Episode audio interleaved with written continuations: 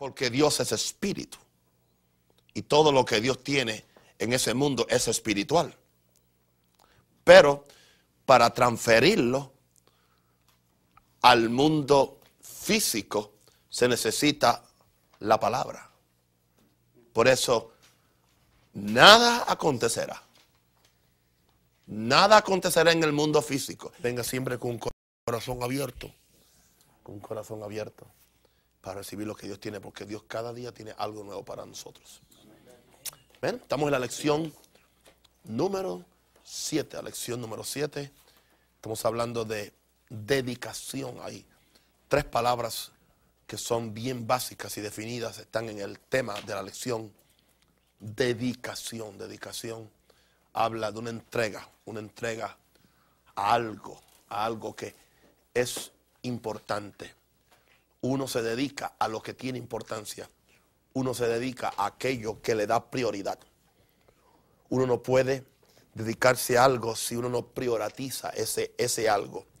Solamente en la medida que algo se convierte en una prioridad, nos dedicamos a ello. La falta de dedicación en cualquier área, en cualquier nivel, no es otra cosa que falta de tener prioridades bien definidas. Y si hay algo que el hombre de Dios y el ministro debe tener bien establecido es el asunto de prioridades. Dios establece prioridades. Dios dice, busca primeramente el reino y su justicia y las demás cosas son, eso es una prioridad. Dios habló de prioridad cuando él dijo, y amarás a, a Jehová tu Dios con todo tu corazón, con toda tu alma, con toda tu mente, con todas tus fuerzas. Eso habla de prioridad eh, buscad a Dios mientras pueda ser hallado. Eso habla de prioridad. Cuando David dijo, una cosa buscaré, eso habla de prioridad. Y si alguna cosa importante en, el ministerio es que nos dediquemos con una prioridad. Hoy estamos hablando de eh, hacer una prioridad de un propósito, tener un propósito. ¿Ok? Un propósito. Un propósito es una meta, un propósito es un diseño, un propósito es, es un lugar a donde uno quiere llegar. Ahora, ese propósito tiene que definirse. Eh, son tres palabras bien poderosas. Dedicación, propósito y definición. Usted tiene que tener su propósito definido. Usted no puede estar eh, eh, con un propósito hoy y otro mañana, porque eso equivale a una persona de doble ánimo. Y ya el apóstol Santiago nos dijo bien claro en el primer capítulo de su epístola que el hombre de doble ánimo es inconstante en todos sus caminos, porque la persona que es de doble ánimo no tiene un propósito definido. Hoy tiene un propósito, mañana tiene otro. Yo creo que usted entienda eso. Ah, ah, usted tiene que definirse hacer algo particular, no puede estar disparándole a, tantas cosas a la vez porque no va a casar ninguna. Busque cuál es su propósito en Dios. Y si su propósito no está aquí en esta clase, todavía hay tiempo para darse de baja. Estaríamos más cómodos alrededor de la mesa. En serio le estoy diciendo eso. Saben que yo, no miento, digo verdad en Cristo. Pero la gente, dedicado a Claro, el éxito que usted ve en hombres de Dios se debe a la oración, se debe al ayuno, se debe al llamado, pero también se debe a que la persona ha aprendido a dedicarse, a consagrarse, a entregarse. Todas esas palabras quieren decir lo mismo. Dedicarse a algo, consagrarse a algo, entregarse a algo pudiéramos usar la palabra bíblica, no religiosa, santificarse para algo, porque la palabra santificarse no es otra cosa que separarse. Todo eso entra en dedicación. Cuando decimos vamos a dedicar los niños al Señor, los estamos separando, los estamos santificando, los estamos bendiciendo. Así que todo eso va en dedicación. Dedicación. La gente no le presta mucha atención a los términos, pero hay términos que son bien importantes. Dedicación, propósito y tenlo bien definido. De eso hablaremos hoy con la ayuda del Espíritu Santo. Primero Timoteo capítulo 1, verso 11 al 12. Recuerde que la epístola de Timoteo, de Tito y de Filemón se conocen como epístolas pastorales. Pastorales porque fueron hechas por, por, por San Pablo a a, pastores, a Tito, a Timoteo y a Filemón. Son epístolas bien importantes porque especialmente la epístola de, de Timoteo, más que ninguna otra, tiene que ver con el funcionamiento del ministerio y cómo es que el hombre de Dios se prepara y se mantiene para poder ser efectivo en el cumplimiento de su llamado en Dios. Por eso es importante que usted de vez en cuando le dé una leidita primera y segunda Timoteo. Y siempre algo nuevo que, que aprender. En este contexto estamos en primera Timoteo.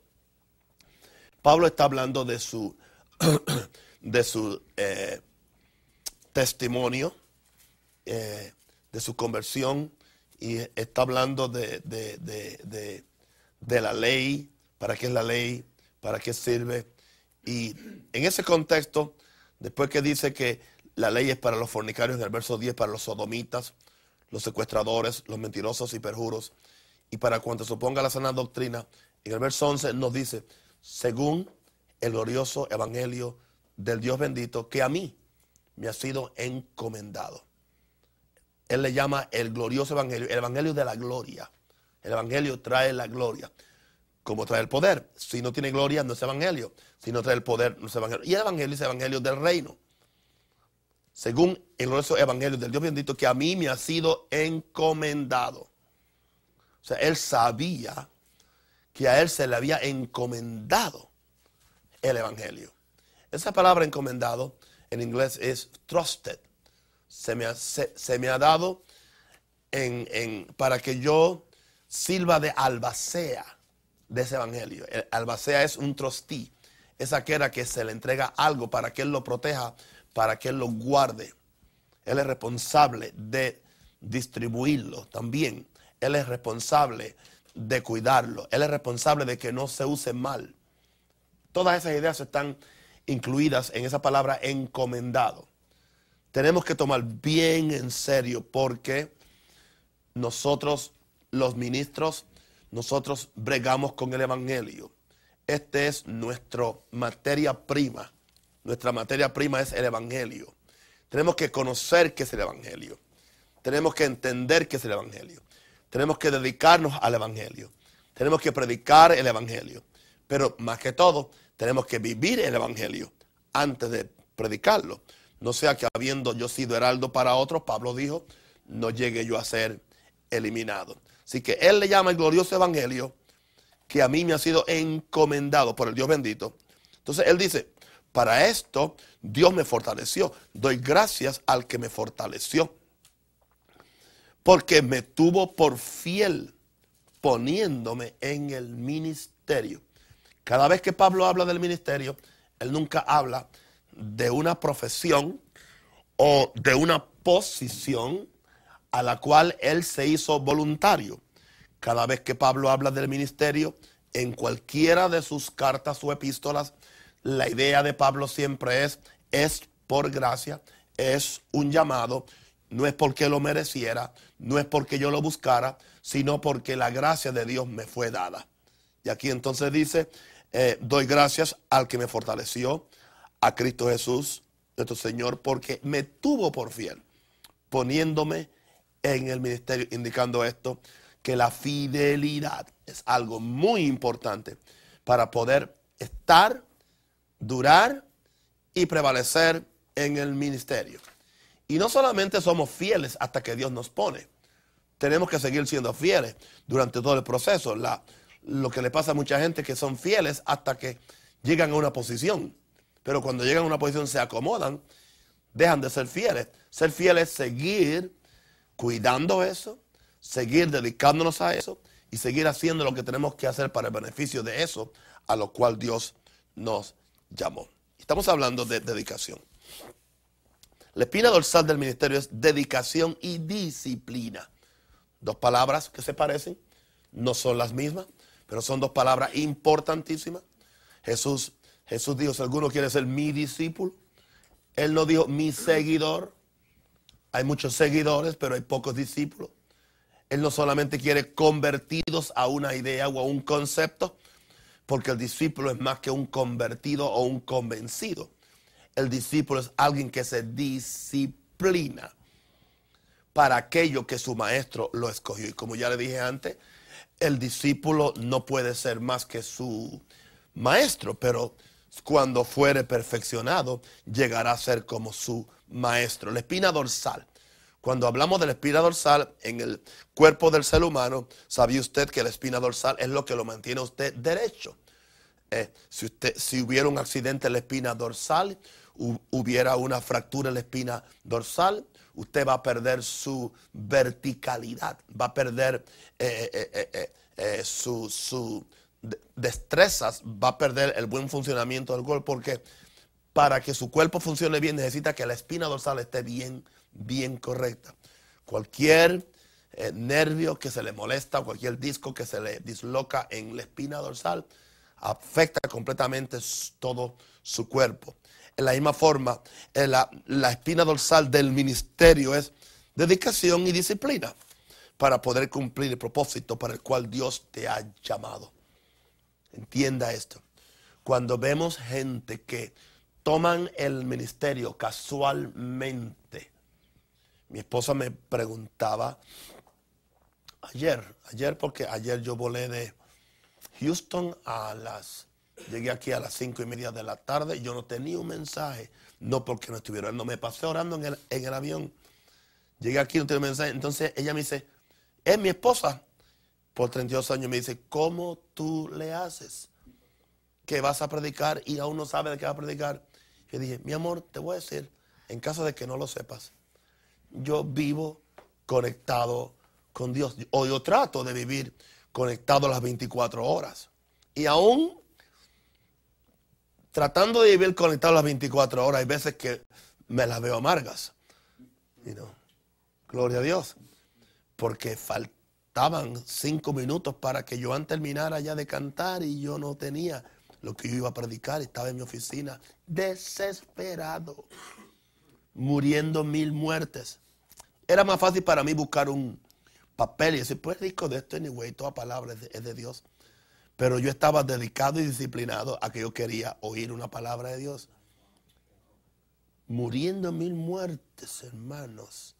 Además de eso, con los oídos tapados, porque como tuve durante la semana una congestión nasal, cuando usted tiene una congestión nasal y está bajando en un avión, el aire no tiene por dónde pasar por sus conductos y se le tapan los oídos.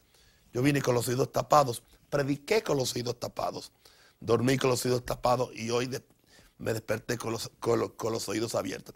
Pero son los oídos físicos, porque el oído espiritual sí que estaba abierto. Gloria a Dios. Por eso anoche supe cuando Dios me dijo, pues entonces habla de esto. Dios que no miente. Con eso fue que yo subí a la plataforma. Gloria a Dios. Tito, el primer verso, segundo tercero. Yo creo que hablé como 15 minutos, pero lo que habló bendijo a la gente. No, hablé más de 15 minutos. Gloria a Dios. Antes que me dijo, me voló la cabeza. Yo dije, pues yo no sé porque yo no lo hice. Pero eso es dedicación y disciplina. Hay que dedicarse, o mejor no se meta. A menos que haya un propósito definido en el ministro, no habrá lo que uno quiere, efectividad en el mismo, y nunca tendremos un ministerio de excelencia.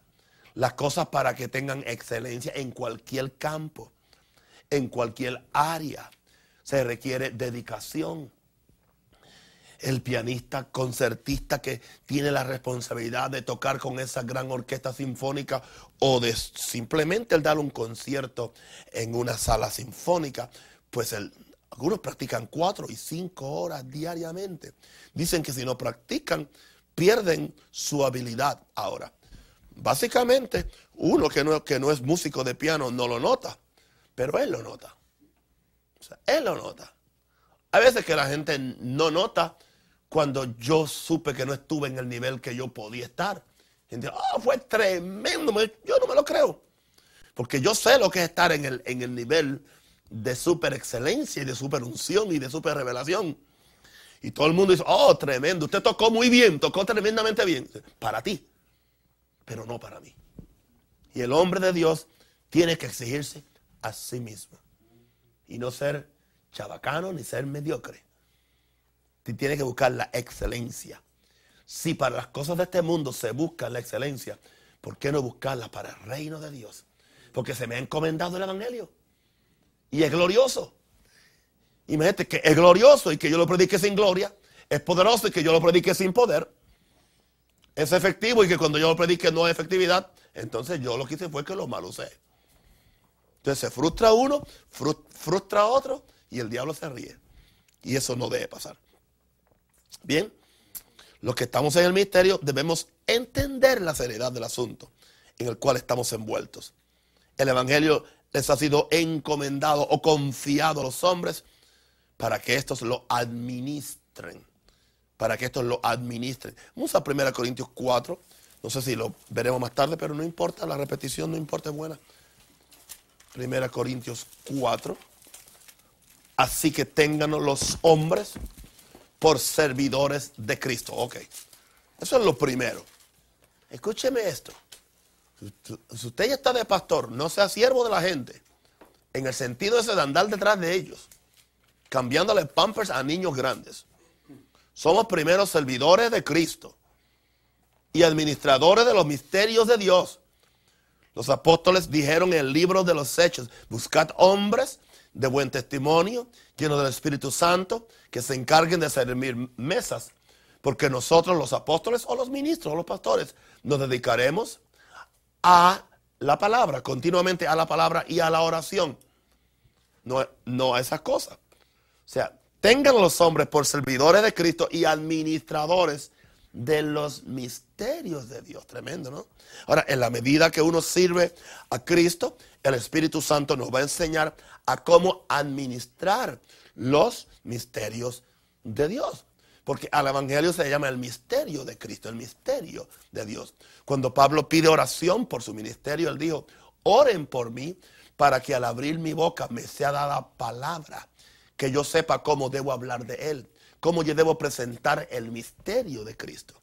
No es tan fácil como la gente lo ve a primera vista. Usted está bregando con un Dios completamente santo, con un diablo completamente diablo y con gente completamente rebelde. Y usted está en el medio. Usted tiene que estar bregando con Dios de un lado, bregando con el diablo que se le opone y bregando con mucha gente que no quiere ni escucharlo muchas veces. Pero si, si, usted ha entendido esto, de que usted es servidor de Cristo y que Él le ha dado el privilegio de administrar, ¿ok? Administrar, eh, eh, porque Él te, encomendó el Evangelio para que tú lo administres, administre los secretos de Dios. Ahora bien, se requiere de los administradores que cada uno sea hallado fiel. Y Pablo decía, como yo estoy haciendo esto, tengo muy poco el ser juzgado por vosotros. Eso es un nivel tremendo. Cuando el hombre de Dios diga, yo estoy dedicado al, al, servicio de Cristo, yo estoy dedicado a administrar los misterios del reino de Dios, en lo que a mí se requiere. Soy un administrador y soy fiel, porque Él me tuvo por fiel poniéndome en el ministerio y yo he perdido esa fidelidad. Por lo tanto, como yo estoy cumpliendo mi responsabilidad, en muy poco tengo el ser juzgado por vosotros. Y los corintios, él dice eso porque los corintios le juzgaron a Pablo. Le decían, bueno, eh, sus cartas son fuertes, pero cuando él venga, él va a tener miedo y no va, y no va a atrever decirnos las cosas como la dice por carta. Porque Pablo es fuerte en carta, pero su presencia es débil. Él dijo, ok, ustedes dicen que yo soy débil cuando me presente, esperen que yo llegue a ustedes. ¿Qué quieren que llegue? ¿Con vara o con la botella de aceite? Bueno, la botella de aceite la, puse yo ahora. Pero cuando yo llegue, yo voy a arreglar a los que no se, han, no se, no se han arrepentido. Pero dice, yo no tengo en nada ser juzgado por ustedes o por tribunal humano, porque ni aún yo me juzgo a mí mismo, porque de nada tengo mala conciencia. Hay que vivir en santidad, hermano. Cuando el corazón a ti no te reprende nada, tú estás santo. El diablo no tiene nada en ti. Porque aunque de nada tengo mala conciencia, no por eso soy justificado. Porque en sí el que me justifica es el Señor. Es lo que, es lo que quiere decir. Aún al diciendo, aunque no tengo mala conciencia, aunque mi conciencia no me acusa.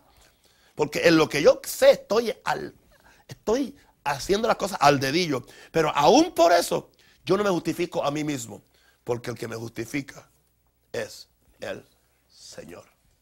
Tremenda madurez que tenía este hombre de Dios. Ahora, algún día tendremos que dar cuenta al Señor de cómo hemos administrado las cosas santas que Dios puso en nuestras manos.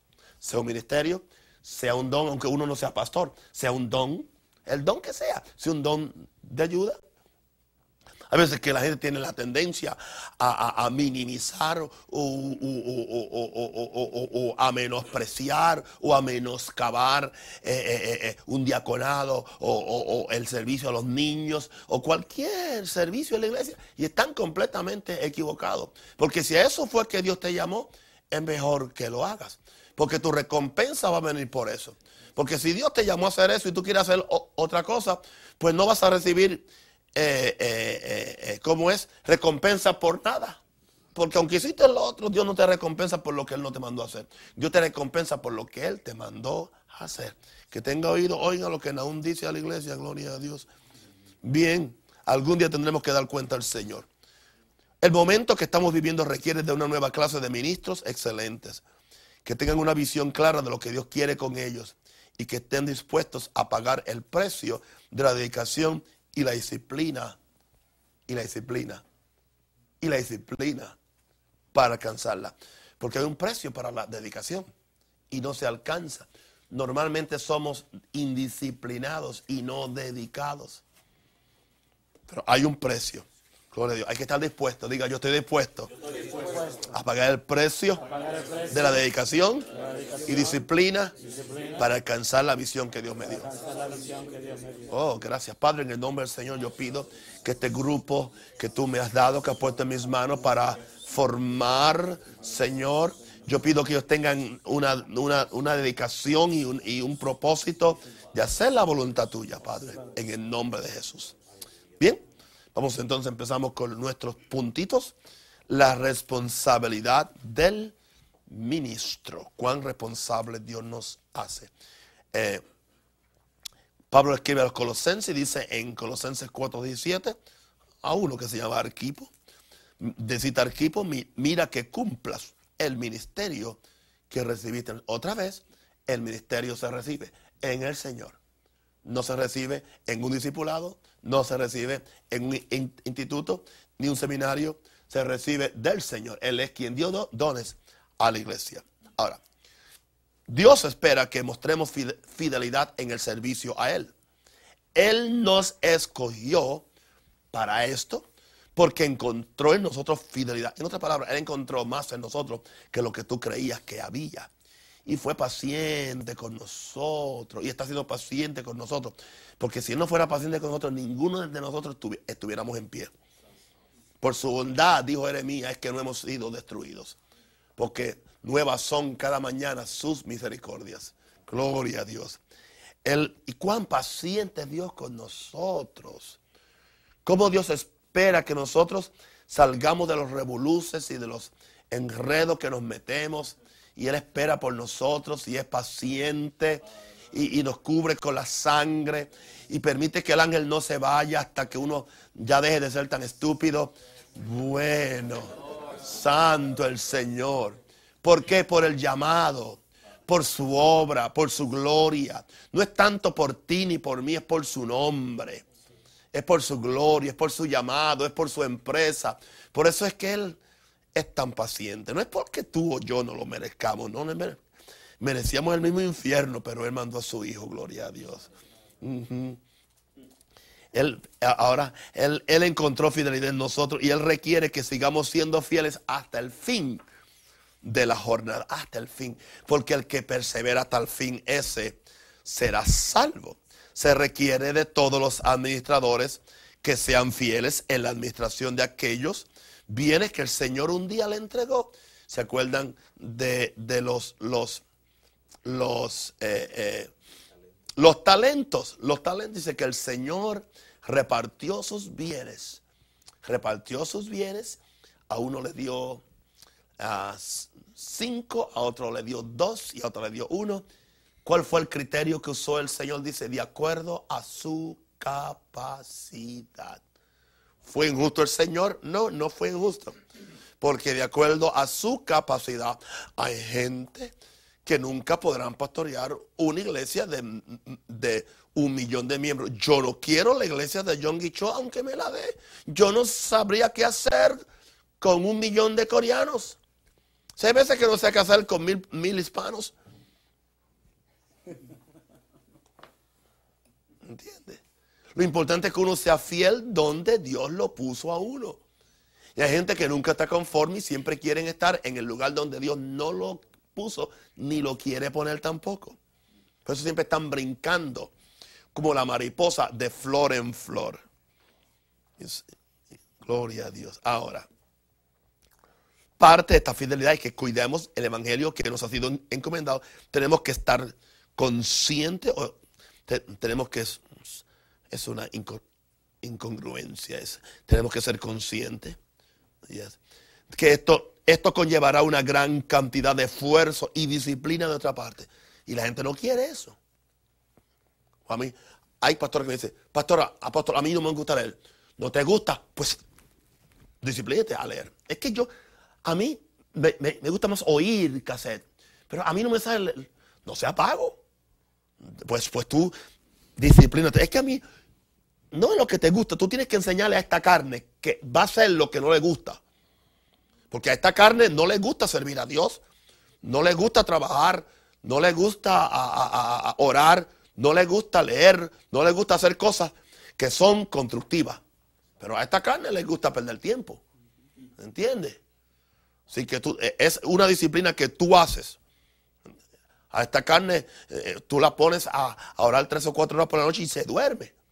Pero esta carne, ponla a jugar domino con tres o cuatro. Especialmente si te, si, si te gusta eso. Oiga, y se pasan las horas y dice, oye, que se nos fue el tiempo. Oye, oye, oye, oye, oye, querido, oye, Tres horas pasaron y ni, ni cuenta nos. Vamos, otra manita más, otra manita más. Pues se fueron dos horas más. ¿Y qué hicimos? Eh, oye, cuatro horas no fueron. Pero por los orar. Cinco minutos, parece que hace una hora que estamos aquí. Cinco minutos. Porque así es la carne. Entonces hay gente que se dejan ir por la carne. No, que a mí no, no, no me gusta leer. No, lee, estudia, ora, sirve a Dios. Porque son gente que tiene un espíritu muy endeble, muy débil. ¿Ok?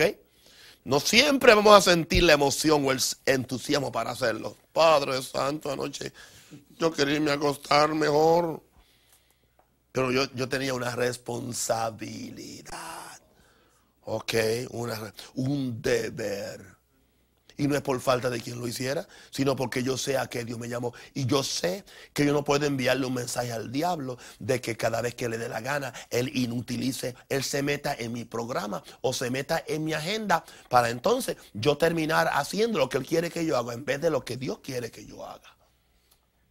Y si tú aprendes este concepto, no importa lo que suceda o no importa lo que no suceda, tú sigues el curso de tu ministerio, gloria a Dios, con un ojo fijo Tú pones la mano en el arado y no importa que el sol te esté quemando las costillas o que el agua te las esté enfriando, la lluvia, tú sigues porque eh, dice que el que pone la mano en el arado y mira hacia atrás no es apto para el reino de los cielos. Y si no es apto para el reino de los cielos, menos es apto para ser un ministro que está llevando a otro al reino de los cielos. Porque si un ciego eh, conduce a otro ciego, pues ambos van a caer en él. Por eso Dios nos llama ciegos para guiar a ciegos. Dios llama a los que tienen ojos. Visión. Hello. Hay que sentir la emoción. Mm, no, olvídate eso. eso. Yo sentí, lo hice porque lo sentí, sentí venir. No, que sentí nada. Eh, a veces que no se siente la emoción o entusiasmo para hacerlo, pero tenemos que disciplinar nuestra mente, ¿ves? Nuestra mente, nuestra mente. Porque como el hombre piensa, así es él. Disciplina tu mente para ser diligente en todo y vivir por fe todo el tiempo. Es una disciplina mental que tú tienes que hacer. Y así tú vences la carne. No me quedé en casa porque me dolía la cabeza. Y una pregunta. ¿Resolviste el problema del dolor de cabeza en tu casa? O sea, tú estás diciendo que la casa te sana, lo que la iglesia no puede hacer. No, tenía una, me dio como un síntoma de, de fiebre y me quedé en casa. Le estás diciendo al diablo que tienes más fe en tu cuarto que la presencia de Dios en la iglesia. Y el diablo lo sabe. Pastor, pero usted no es humano. Gloria a Dios que no. Santo el Señor. Pero si me duele, yo sé que te duele. Pero una pregunta, el hecho de que te, te, quitó el dolor, no, no me quitó el dolor. ¿Y qué si vienes a la iglesia y en una de esos que los cielos se abren, gloria a Dios? La bendición baja, el reino se manifiesta. O en esos brincos saltos que da el apóstol y brinca por una silla y va y te saca el demonio de lo que sea, de enfermedad, y queda sano. Y dice, gloria a Dios que vine. Yo no entiendo a la gente. Yo no entiendo a la gente. Me quedé porque me dio una gripa. Y una pregunta, ¿se te quitó la gripe en la casa? No. A menos que sea que la casa tiene virtud sanadora. Y si te quedaras pegado a la Biblia o al libro de sanidad del cielo, no, yo sé dónde, dónde estás pegado. Estabas grave, enfermo. No podías ir a tocar los instrumentos, pero te quedas en la casa y me atrevo a ir a tu casa y mirar por una ventana así y subirme así, ¿ah? como un espía. Y sé dónde estás allá, viendo, viendo una película. Viendo una película. o viendo las noticias. O viendo los Yankees y los Marlins en los juegos finales. A ver quién gana. Pero estabas grave para ir a la iglesia. Pero no, te convino no ir porque así tú siempre querías ver ese juego, pero para verlo, yo no podía irme si estoy sano. Yo no podía quedarme si estoy sano, pero si estoy enfermo me puedo quedar. Así que gloria a Dios que me enfermé. ¿Y usted, ¿Y usted me mira así? ¿Usted no cree que hay gente que no piensa así? ¿Verdad que tú muchas veces pensas así, Luigi? Ay, Padre. No queremos ser de aquellos que naufragaron en la mar porque no tuvieron la fe y la buena conciencia, como dice 1 Timoteo 1.18 dice que si tú pierdes la buena conciencia y la fe vas a, naufragar. Es peor, dice, vas a causar un naufragio que es peor que naufragar. Tú lo causaste. O no vas a ser de aquel hombre que después que comenzó a edificar una torre no pudo terminarla y llegó a convertirse en el ame reír de sus compañeros porque no pudo terminar. Es mejor que esperes un poquito hasta que estés hasta que seas consciente que puedes terminar lo que empezaste. Jesús terminó la obra que empezó. Él no se, no se bajó de la cruz a la mitad. Él estuvo ahí hasta que tuvo lo que tuvo que hacer. Bien, necesidad de disciplina. 1 Corintios 9, 24 y 27. ¿Están conmigo, mis hijos? Amén.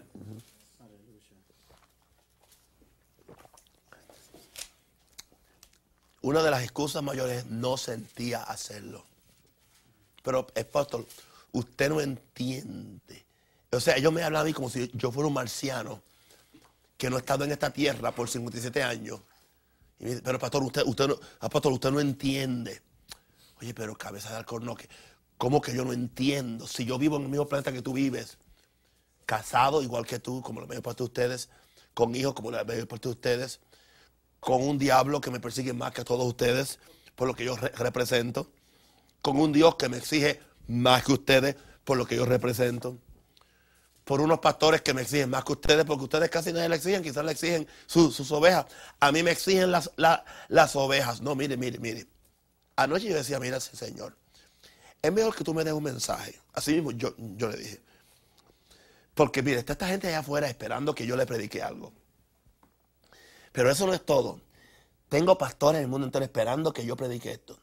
Señor, y tengo dos cadenas de televisión donde, donde, la gente tiene que oír esta cosa que yo voy a predicar hoy. Señores, si tú no das una palabra, esa gente no van a tener mensaje. Y después digo, Señor, y ahora la cosa es, peor porque cada lunes Sabdiel pone el mensaje mío en la internet y hay cientos y miles de personas desde Europa hasta Sudamérica esperando que el mensaje salga el otro día de la una a las dos para ellos escucharlo y algunos para bajarlo y grabarlo en un CD y hacerlo parte de su colección. Señor, toda esta gente está esperando. Qué carga, ¿no? Hay, quien quiere ser apóstol. Aleluya. Necesidad de qué? De disciplina. Leamos 1 Corintios 9, 24, 27.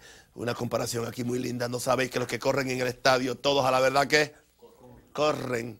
Pero uno solo se lleva el premio. Uno solo se lleva el premio. De, corred de tal manera que lo obtengáis. Corred de tal manera que lo obtengáis. Hay diferentes formas de correr la carrera. Corred de tal manera que lo obtengáis, de tal manera, corriendo la carrera con gozo.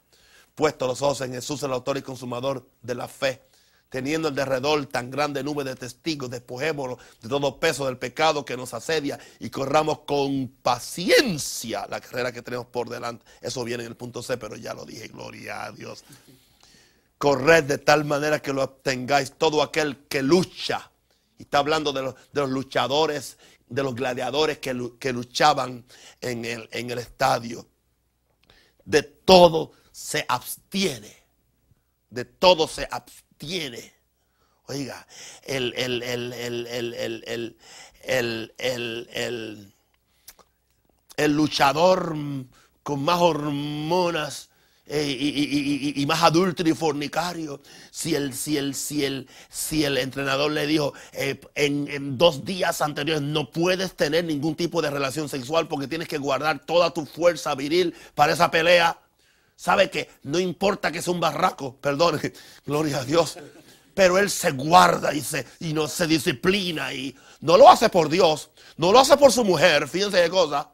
Por Dios no lo hace, se va al infierno. Por su mujer no lo hace, no importa acostarse con otra. Pero por, para recibir el premio, para recibir la corona de algo corruptible, se guarda. No fuma, no bebe, no toma café, todo aquello, cualquier cosa que, que, puede interferir con su performance, con su actuación deportiva, no lo hace. Eso es lo que Pablo dice. De todo se obtiene. Ellos, a la verdad, para recibir algo corruptible, sea dinero, una corona, un trofeo o lo que sea, porque es corruptible. Pero nosotros Padre Santo, deberíamos tener una revelación mayor porque nosotros estamos buscando algo incorruptible. Así que yo de esta manera corro, decía Pablo con esta revelación. Yo de esta manera corro. No como a la aventura, o sea, no como al aire. Mm, de esta manera peleo, no como quien golpea el aire, sino que golpeo mi cuerpo, mi carne. Lo golpeo. Le hago hacer lo que él no quiere hacer. Lo hago ir donde Él no quiere ir. Lo hago predicar cuando Él no quiere predicar. Lo hago levantar las manos. Lo hago ayunar cuando Él no quiere ayunar. Lo hago obedecer cuando Él no quiere obedecer. Y lo pongo en servidumbre. O sea, Pablo espíritu le está hablando a Pablo cuerpo. Porque hay dos tuyos. El de afuera y el de adentro.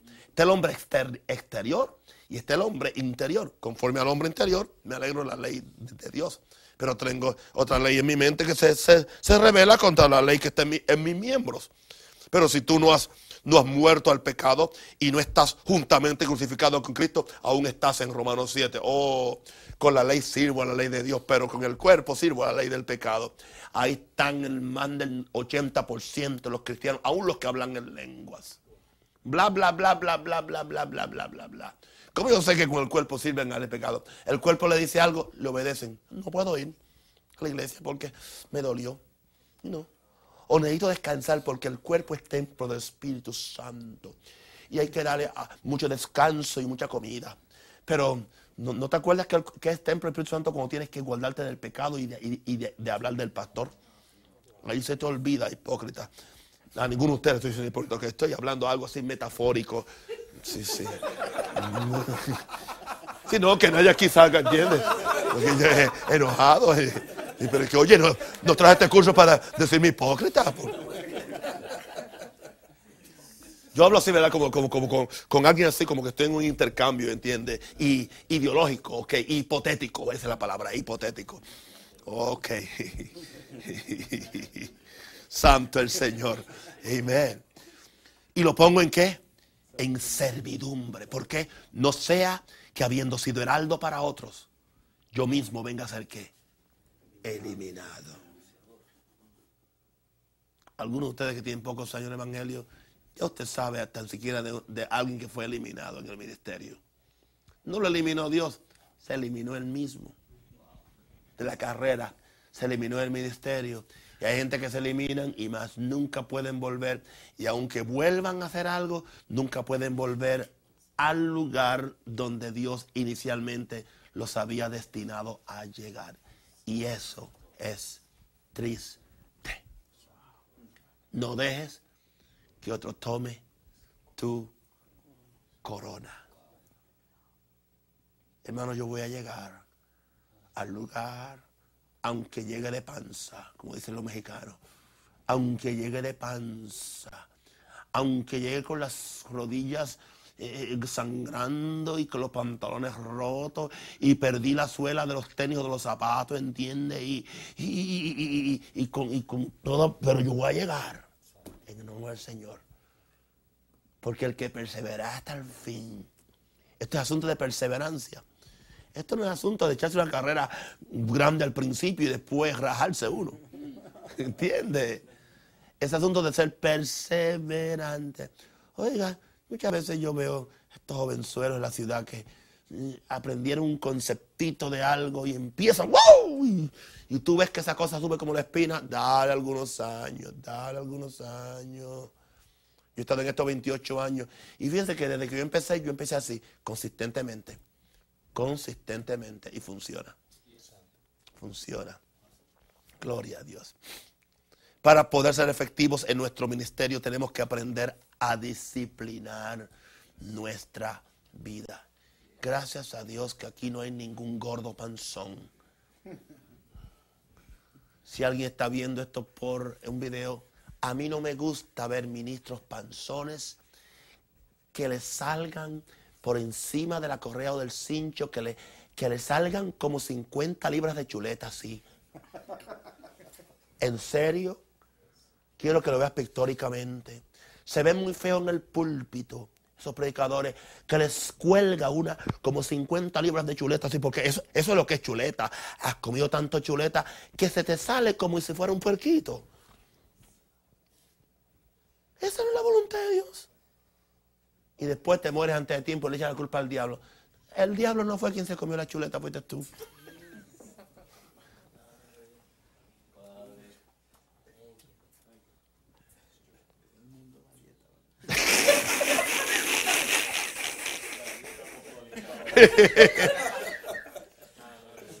Pero, ¿usted cree que esa persona llegó ahí? Ay, yo no sé cómo. Ah, es una mentira.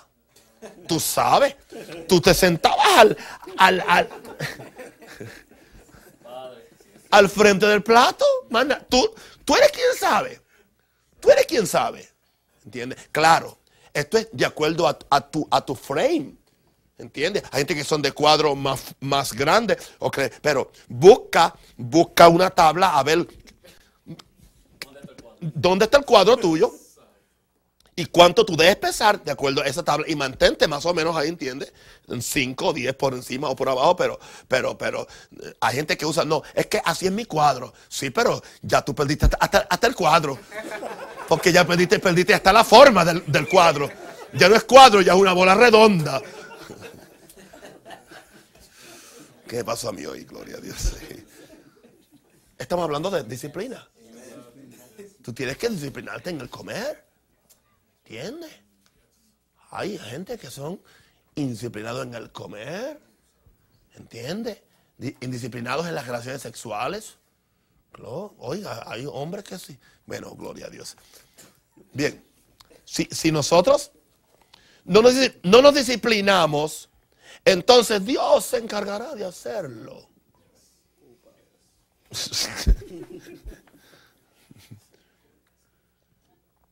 gente que nunca podían perder de peso, nunca, porque no aguantaban, no aguantaban la, boca. Y no podían perder peso. Por 15 o 20 años, un día cayeron en el hospital con una cosa y, oiga, a la fuerza perdieron 40. Y dice, ay, que bien me veo ahora. Dios lo hizo, ¿no? Dios lo hizo porque no tenía otra, otra forma de hacerlo contigo. Pero esa no es la mejor forma. ¿Entiendes? La disciplina no es, muy, no es muy agradable a ninguna persona. Porque en muchas ocasiones va en contra de nuestras emociones y lo que la mente quiere. Una vida sin disciplina va a causar que el ministerio sea más difícil. Si no nos hemos disciplinado antes de entrar en el campo de batalla, es posible que perdamos la guerra. Porque en el campo de batalla tú no aprendes a disciplinarte. Supone que ya tú te disciplinaste. Para mí la disciplina es hacer lo que yo no quiero cuando no lo siento y donde no me gusta.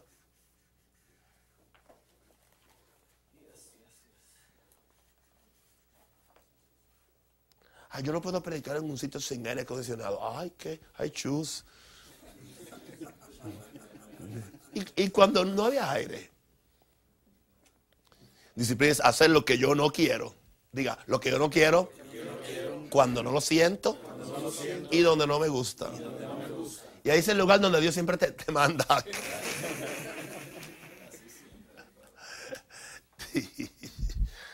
Hermano, yo, yo, estoy haciendo lo que yo no quería. Y casi siempre cuando no lo siento y donde no me gusta. Bien, eso no, no voy a explicarlo. ¿Cómo nosotros vamos a ser discípulos a otros si primero no nos disciplinamos a nosotros mismos?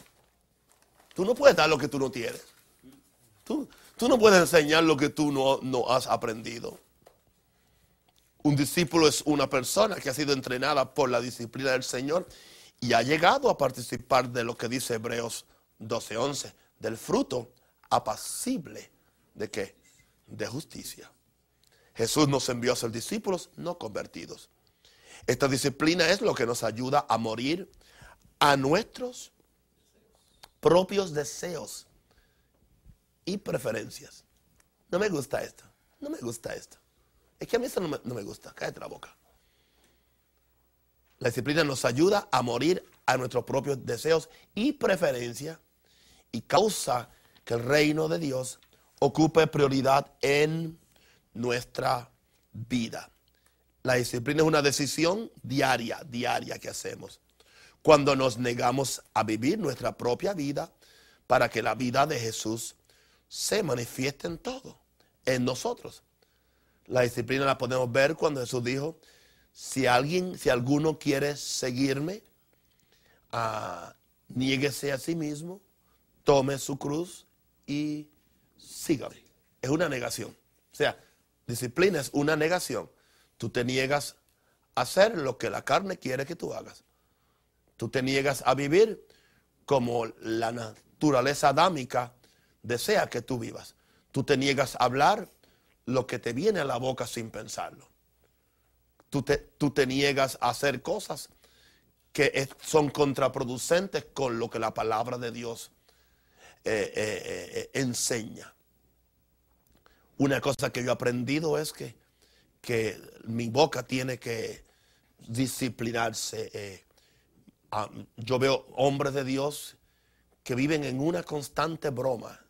Todo es una broma. Yo he aprendido que, que, que, que a Dios no le agrada eso.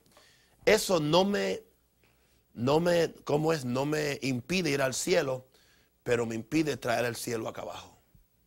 ¿Me escucharon? O sea, esas cosas no me impiden ir al cielo, pero me impiden ser un instrumento para traer el cielo, para que otra gente disfrute un poquito de cielo aquí en la tierra cuando el reino de Dios se manifiesta. Entonces la gente siempre está pensando. Y esto es una muestra de carnalidad, de mundanalidad y de ignorancia. El decir, bueno, Pastor, eso a mí no me impide ser salvo. Pero es que ya nosotros, la gente madura, especialmente los que queremos entrar en el ministerio, no estamos pensando en que esto no me impide ir al cielo. Estamos pensando en algo más que eso. Estamos pensando en, ser instrumentos para traer a otros al cielo. Y si tú vives como los otros, nunca podrás traerlos a ellos al cielo. Tú tienes que distinguirte y ser diferente para que puedas ser un instrumento para hacer la voluntad de Dios. ¿Está esto claro? Ok, un poquito de agua para yo pasar esto. Ustedes no tienen agua, lo tienen que pasar por fe. Hebreos 12, de 1 al 2. Hay otro papel en, el, en, mi. Oh, aquí está, ok, gracias. Hebreos 12, 1 al 2. Dedicación que te lleva a la meta. Por tanto, nosotros también, teniendo en derredor nuestro tan grande nube de testigos, despojémonos de todo peso. Gloria a Dios. Ahí está lo que dijo ahorita, ¿ves? Después de todo peso. Peso espiritual y peso natural. Y del pecado que nos asedia. Oh, oye eso. ¿Sabe lo que es un asedio? Es un término militar.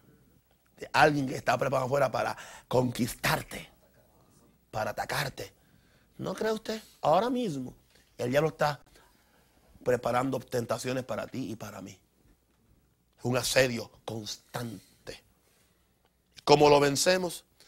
Estando conscientes de este asedio, despojándonos de todo lo que es peso. Hay cosas que pesan.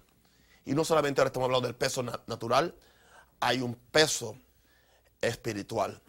Hay, gente que nunca pueden, pueden ser efectivos por la clase de compañía con la cual se rodean. Hay gente que a mí me pesa y yo no camino con ellos. Yo no me quedo con ellos en un motel porque me pesan. Hay gente que pesan. Hay relaciones en mi familia que me pesaban. Y como me pesaban, le di tijera. Porque me pesaban. No me impiden ir al cielo, pero me, me impiden caminar bien aquí en la tierra. De, es peso, es peso.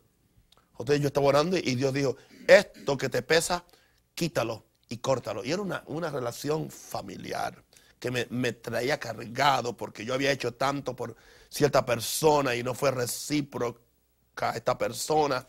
Y yo estaba, yo quería confrontarle y decirle dos y dos son cuatro, cuatro y dos son seis, seis y dos son ocho y ocho dieciséis. Pero no me quería, no me quería quedar ahí. Dios me dijo, corta eso, es peso. Y me dijo algo, toda relación almática. No te quiero que tengas relación almática con nadie ni con tus pastores. Tienes que, tienes que tener relación en el espíritu. Y el que no quiera tener contigo una relación en el espíritu, despójate de ello o de él o de ella o de lo que sea. Y digo, Señor, es cierto, papá. Pablo dijo, si aún a Cristo conocí la carne, ya no lo conozco así. Porque de ahora en adelante, dijo Pablo, a nadie conozco según la carne. Hermano, si hay una cosa que a usted le pesa son las, las relaciones. El que usted se ve obligado, obligado, obligado, que tiene que estar ahí. En cuanto a toda su familia endemoniada y, hechicera, y, porque muchos de ellos son hechiceros, consultan al vudú y a la cosa allá y no cuántas cosas hay. Y usted, y no, tiene que estar ahí. No les quieren servir a Dios. Entonces, cuando, cuando ya el diablo no le funciona, pero quieren venir no para ser salvo, sino para que tú les resuelvas la situación del momento. Y entonces, ¿sabes una cosa? Tienes que ayudarme, eres mi hermano, eres mi primo, eres mi... Vaya al diablo, arrepiéntase. Porque no quieren a Dios, quieren una cura. Un fix. una cura rápida. No es que quieren a Dios. está bien, Tú quieres, pues, ven a la iglesia el domingo y lloro por ti te saco el demonio. Oh, no, no, no, no. No necesito que tú me. Ah, pero, ay, no tienes amor. Es lo primero. Nunca permita que el diablo le diga a usted que usted no tiene amor.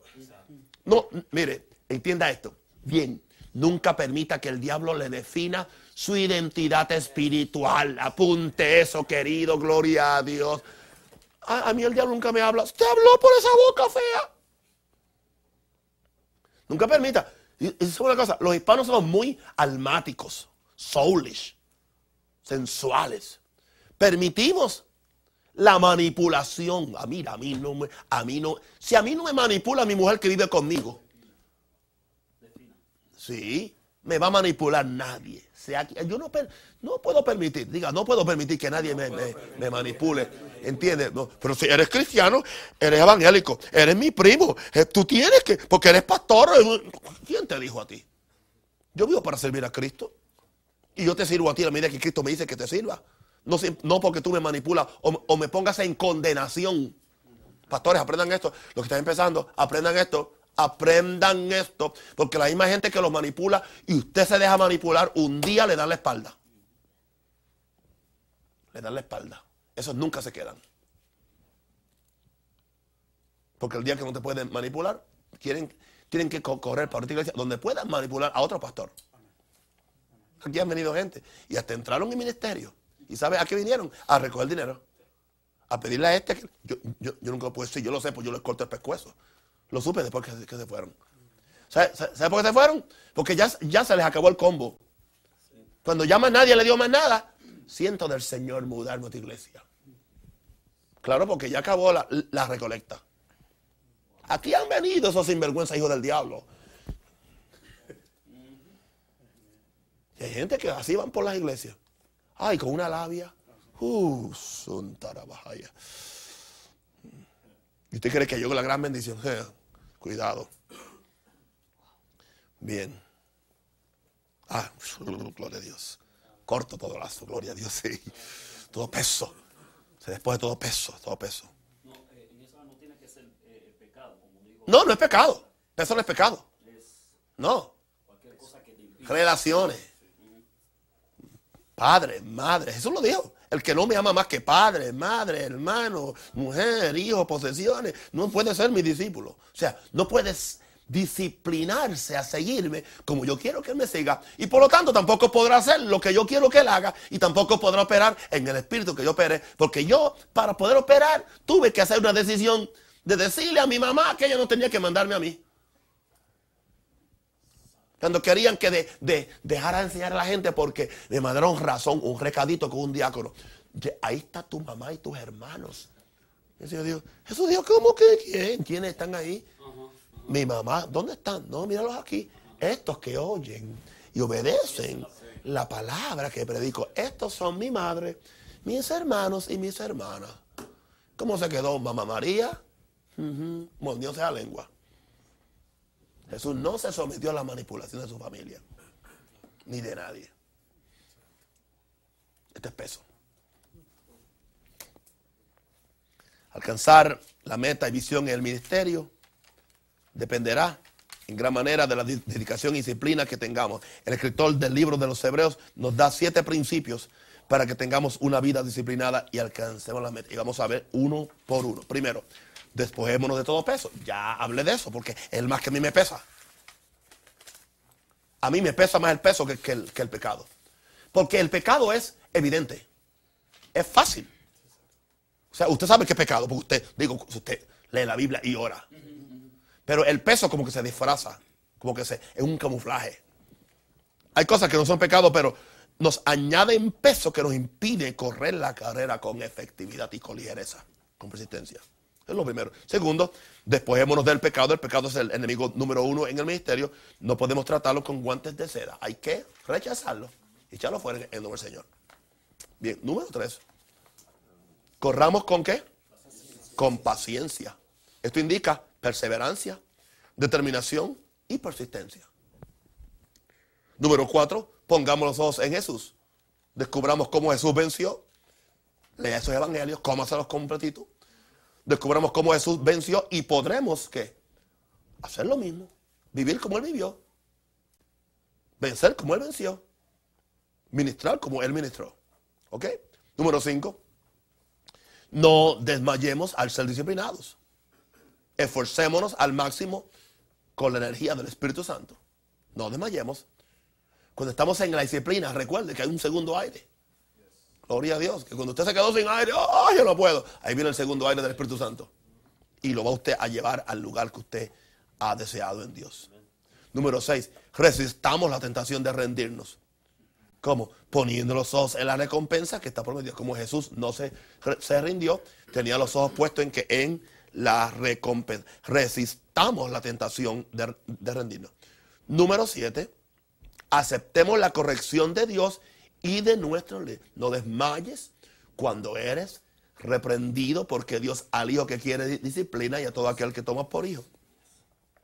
Dios va a usar su palabra para corregir fallas en nuestro carácter. Pero además de usar su palabra, va a usar los pastores que están puestos por Dios no solamente para, para enseñarnos, sino para corregirnos y disciplinarnos. Son siete puntos para que usted se pueda disciplinar. Yo lo saqué de, de Hebreos capítulo 12. ¿Ok? Bien. Vamos entonces a ver que el propósito debe ser claro y, y con dirección definida, definida.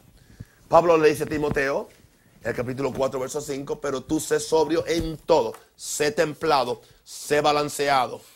Una persona disciplinada es sobria, es balanceada. Es balanceada eh, eh, eh, en el uso de su tiempo, es balanceada en la forma como habla. Hay gente que nunca dejan hablar a nadie. Ellos siempre tienen la primera y última palabra y también todas las del medio. Sé sobrio en todo. Sé sobrio en el comer.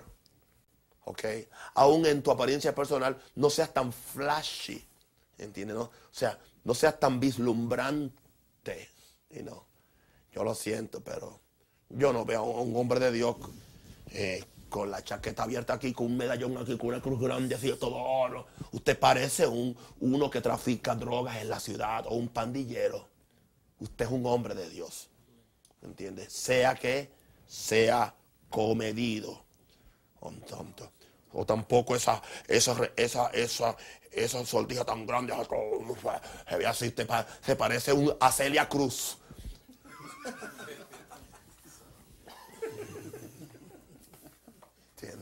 Entonces, ¿qué Usted está predicando y la gente lo que está viendo, viendo su, todo aquello y no, se pueden concentrar la gente avariciosa. Es el sobrio, ser templado en todo.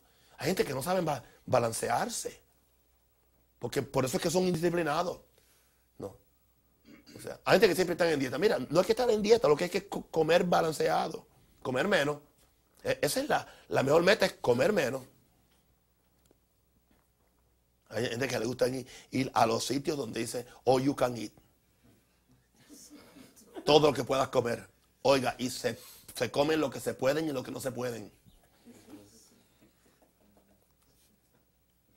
Yo oí una historia de unos cristianos que fueron a un lugar chino que era todo lo que puedas comer. Y era eso, y come, come, come, come. Al lugar, alguien oyó que el chino dijo, vamos a tener que cerrar esto porque esos puercos que muchos han comido. Esos puercos. Nunca hemos visto puercos que comieran como ellos comen. Qué testimonio, ¿no? Para cristianos. Ahora, pero es que dice todo lo que puedas comer. Óyeme. Sé sobrio en todo. Sobrio. ¿Ok? Soporta las aflicciones haz obra de evangelista, cumple tu ministerio. El propósito general de todo creyente es hacer la voluntad de Dios. Dentro de ese propósito general hay propósitos especiales que Dios tiene con individuos. ¿Cuál es el propósito general nuestro? ¿Cuál es? Hacer la voluntad de Dios. Pero eso es algo muy genérico o general. Pero dentro de eso, cada persona tiene que buscar que ¿Cuál es? La voluntad de Dios para su vida. Aún los apóstoles necesariamente no tienen el mismo propósito. Aún dos iglesias, Dios le da una visión a una iglesia. Dentro aún de Maranata mismo. Y tú tienes que funcionar en la voluntad de Dios para tu vida. Porque dentro de este propósito general hay propósitos específicos que Dios tiene con, con individuos. No podemos descubrir nuestro propósito imitando a nadie. Oh, qué poderoso esto. No podemos descubrir nuestro propósito imitando a nadie. Yo conozco personas que tratando de hacerse ricos están cada día más miserables. ¿Por qué? Porque nunca se han puesto a descubrir, o sea en Dios, o sea en sus habilidades, porque esto no solamente se aplica en siendo cristiano, o sea en Dios o, o en lo que Él puede hacer, lo que andan es buscando a ver lo que hizo alguien, a ver si le funcionó. Y cuando saben que alguien lo hizo, entonces él va y trata, no le funciona. Quizás, o porque no tiene la habilidad, o porque no es lo que Dios quiere que él haga, o sea lo que sea.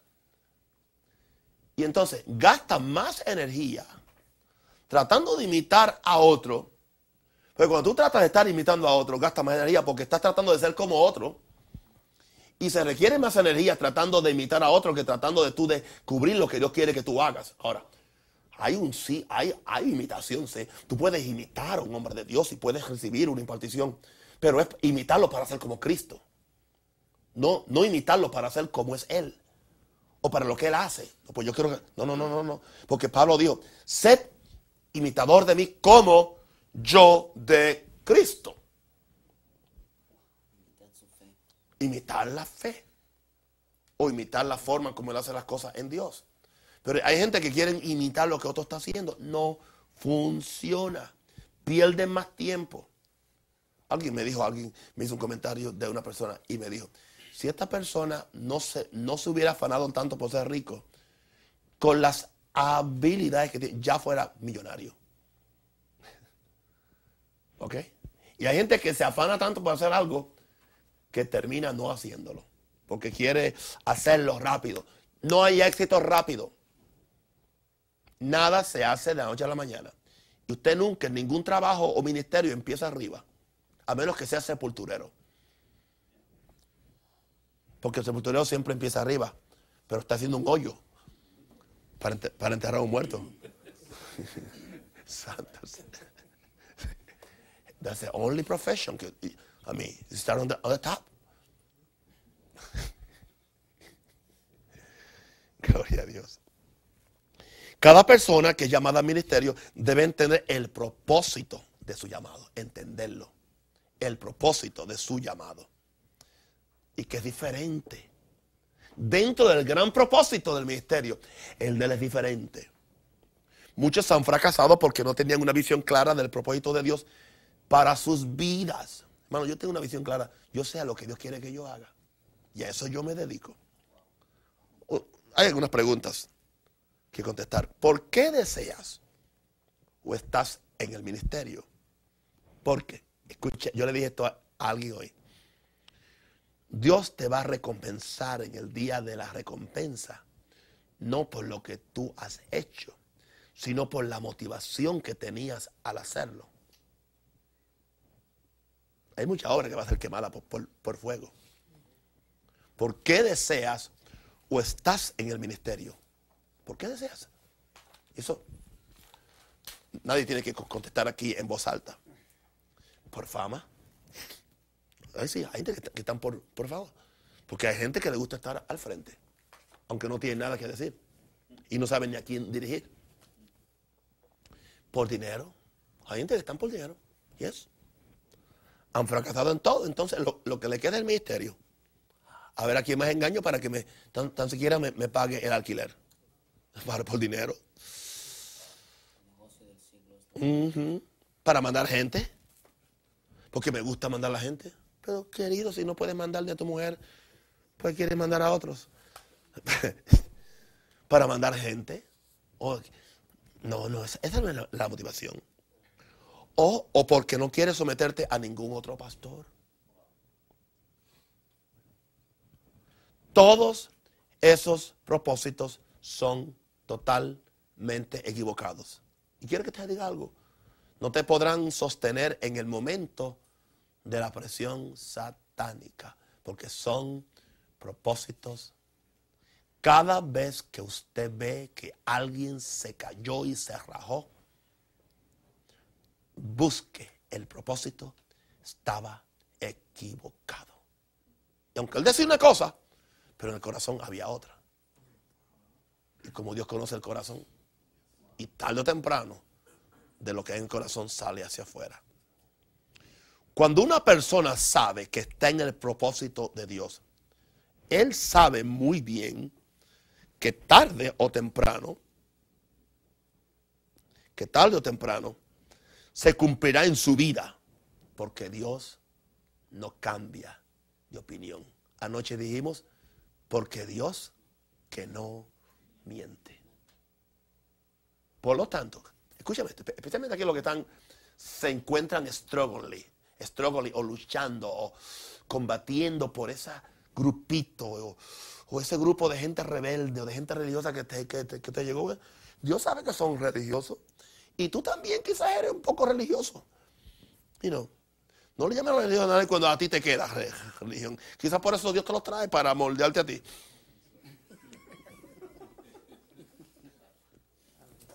Sí, porque es fácil ver la paz en todo el mundo, pero no ver la viga en mí.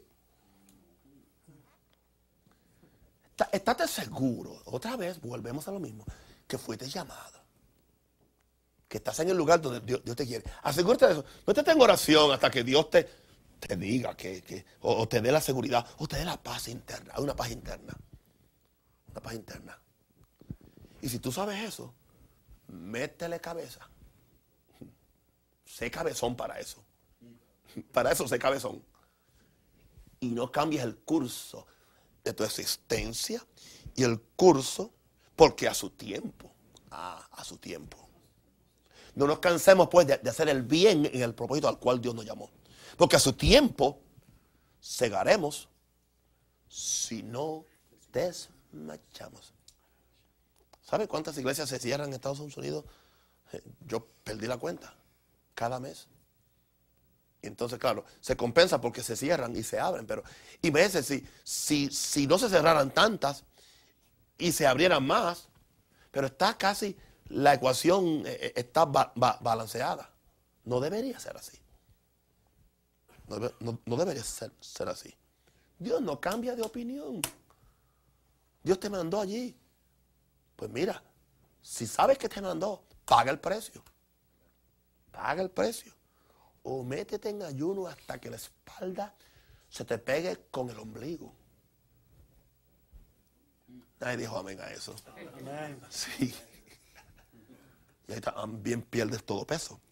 Y el pecado que te asedia. Métete hasta que Dios te responda. Porque Dios te va a hablar. o te va a dar el breakthrough o te dice que eso no es. Gloria a Dios, no se perdió nada. Algunas libras.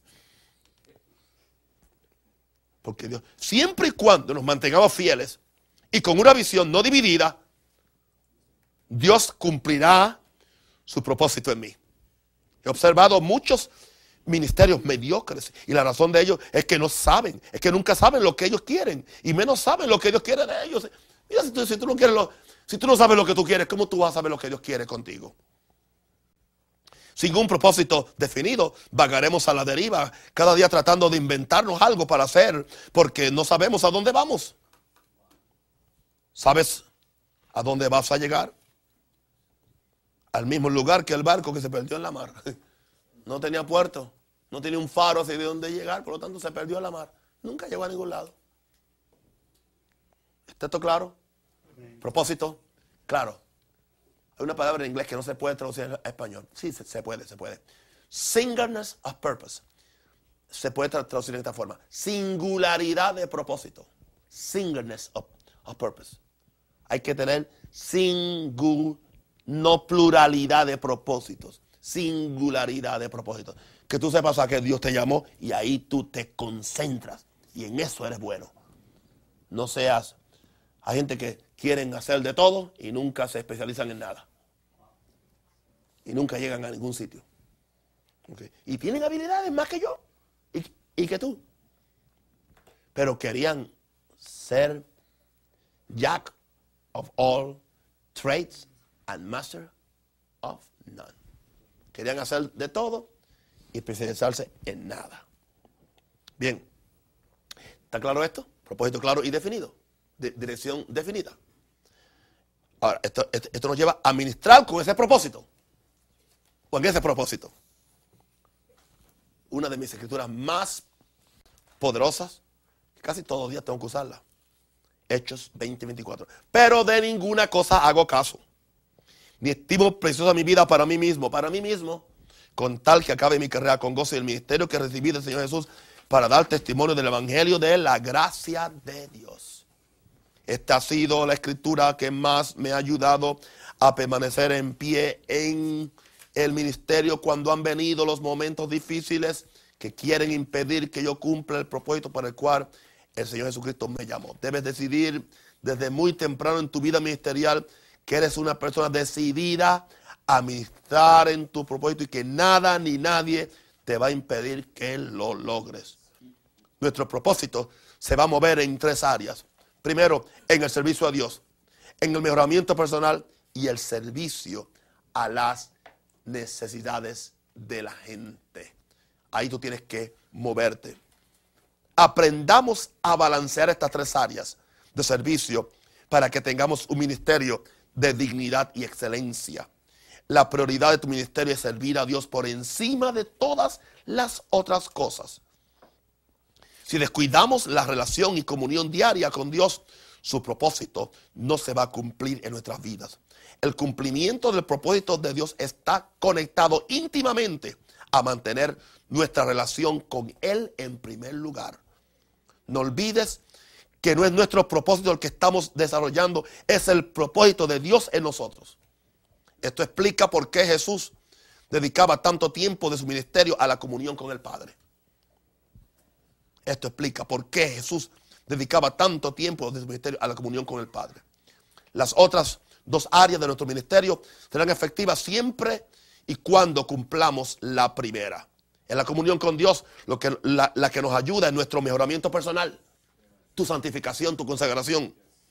Al indicarnos cuáles son las áreas de nuestra personalidad que tienen que ser enmendadas. Recibe cuando Dios te corrige. Recibe cuando tu esposa te hace una sugerencia. Recibe cuando el apóstol te da un consejo. Y no lo tomes como un palo, sino como una enseñanza. Bien, nadie que pase tiempo con Dios seguirá siendo el mismo. Al cumplir nuestro propósito en, relación con Dios y en relación con nosotros mismos, podremos cumplir el propósito de ser los instrumentos santos escogidos de Dios para ministrarle a esta generación. Para concluir esta lección, déjame compartir algo de lo, de lo más profundo de mi corazón. He notado que los hombres que Dios ha usado con ministerios poderosos vivieron su vida dedicados a un solo propósito y no se enredaron en otros negocios de la vida. Entonces no puedo tener otro negocio. Bueno, si Dios te lo permite, tenlo, pero no te enredes. La Biblia no dice que no tenga otros negocios, dice no te enredes en ellos. Si esos negocios te, te, enredan, déjalos. Porque hay gente que no pueden tener otros negocios porque se enredan. Una de las razones del fracaso en el ministerio es tratar de hacer muchas cosas a la vez. Sigamos el ejemplo de los discípulos de Jesús, que cuando Él los llamó le siguieron y dejaron todo.